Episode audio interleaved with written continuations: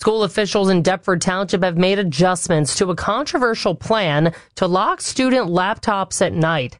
KYW South Jersey reporter Mike Dougherty has the update to a story we told you about last week. The initial plan to lock students' school issued laptops didn't go over well. After several complaints from parents, Deptford Superintendent Kevin Knaus moved the lock times back. The new plan calls for laptops to be locked at 9 instead of 8 for elementary school students, 10 o'clock instead of 9 for middle school, and 11.30 instead of 10 for high school. The backlash came as parents complained that students who play sports or are involved in other after school activities wouldn't have sufficient time to complete their work at night. Knaus says the district isn't aiming to set rules at home, but it must also not enable abuse of school issued educational tools, and he says several students were caught using them to chat with each other late at night. The computers would be unlocked after 6 a.m. under the policy, which takes effect March 1st. In Deptford, Mike Dougherty, KYW News Radio 1039 FM.